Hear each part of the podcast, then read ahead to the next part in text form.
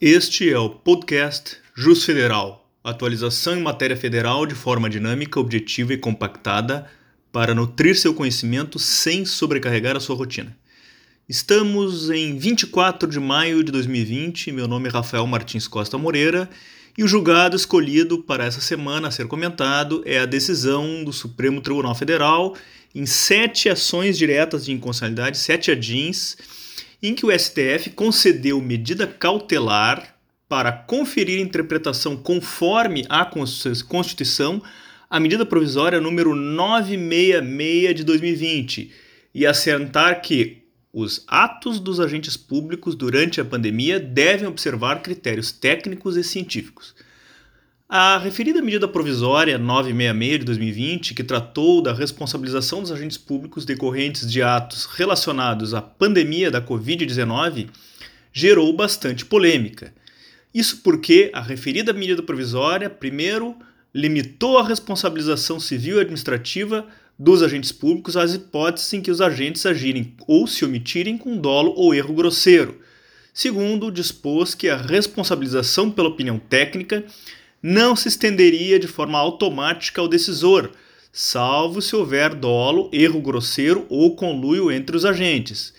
Terceiro, afastou a responsabilidade pelo mero nexo de causalidade entre a conduta e o resultado danoso. Quarto, considerou, no artigo 2, como erro grosseiro o erro manifesto, evidente e inexcusável praticado com culpa grave caracterizado por ação ou omissão com elevado grau de negligência, imprudência ou imperícia. E por fim, no artigo 3 a medida provisória estabeleceu diversos fatores a serem considerados para a ferição do erro grosseiro, como obstáculos e dificuldades, complexidade da matéria, incompletude de informações, circunstâncias práticas e contexto de incerteza.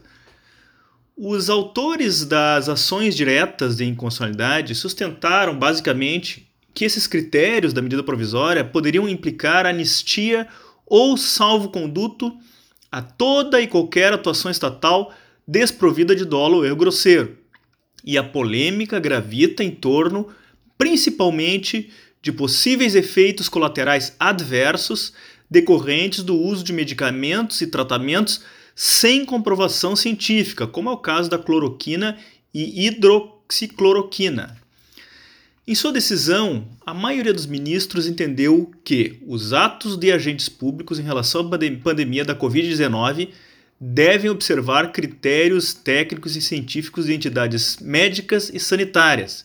Assim, concedeu parcialmente medida cautelar em sete ações diretas de constitucionalidade para conferir essa interpretação à medida provisória 966 de 2020.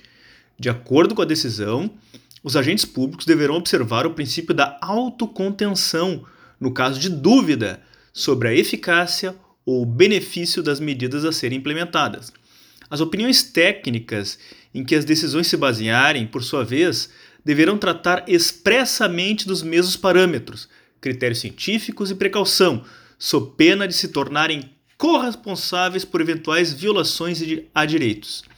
O relator, ministro Luiz Roberto Barroso, propôs que o artigo 2 da medida provisória seja interpretado conforme a Constituição, para que se configure como erro grosseiro o ato administrativo que ensejar violação do direito à vida, à saúde ou ao meio ambiente equilibrado, em razão da inobservância de normas e critérios científicos e técnicos. Já o ministro Luiz Fux afirmou que a crise de saúde pública atual requer celeridade na atuação do administrador, que, com os limites estabelecidos pela medida provisória, se sente mais seguro para agir.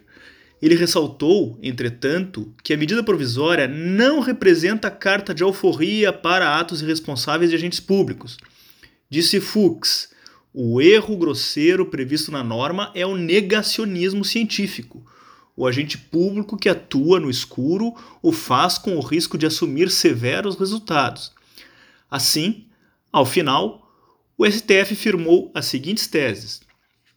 Primeiro, configura erro grosseiro o ato administrativo que ensejar violação ao direito à vida, à saúde, ao meio ambiente equilibrado ou impactos adversos à economia por inobservância. 1. Um, de normas e critérios científicos e técnicos, ou 2. dos princípios constitucionais da precaução e da prevenção. Segundo, a autoridade a quem compete decidir deve exigir que as opiniões técnicas em que baseará sua decisão tratem expressamente 1. Um, das normas e critérios científicos e técnicos aplicáveis à matéria, tal como estabelecidos por organizações e entidades internacional e nacionalmente reconhecidas, e 2. da observância dos princípios constitucionais da precaução e da prevenção, sob pena de se tornarem corresponsáveis por eventuais violações a direitos. A importância e influência dessa decisão se projeta, na verdade, para além dos atos praticados em decorrência da pandemia, porque chama o poder público à obrigação de sempre fundamentar as suas decisões com base em critérios técnicos e científicos, e não apenas, por exemplo, por motivos políticos, partidários, ideológicos ou intuições.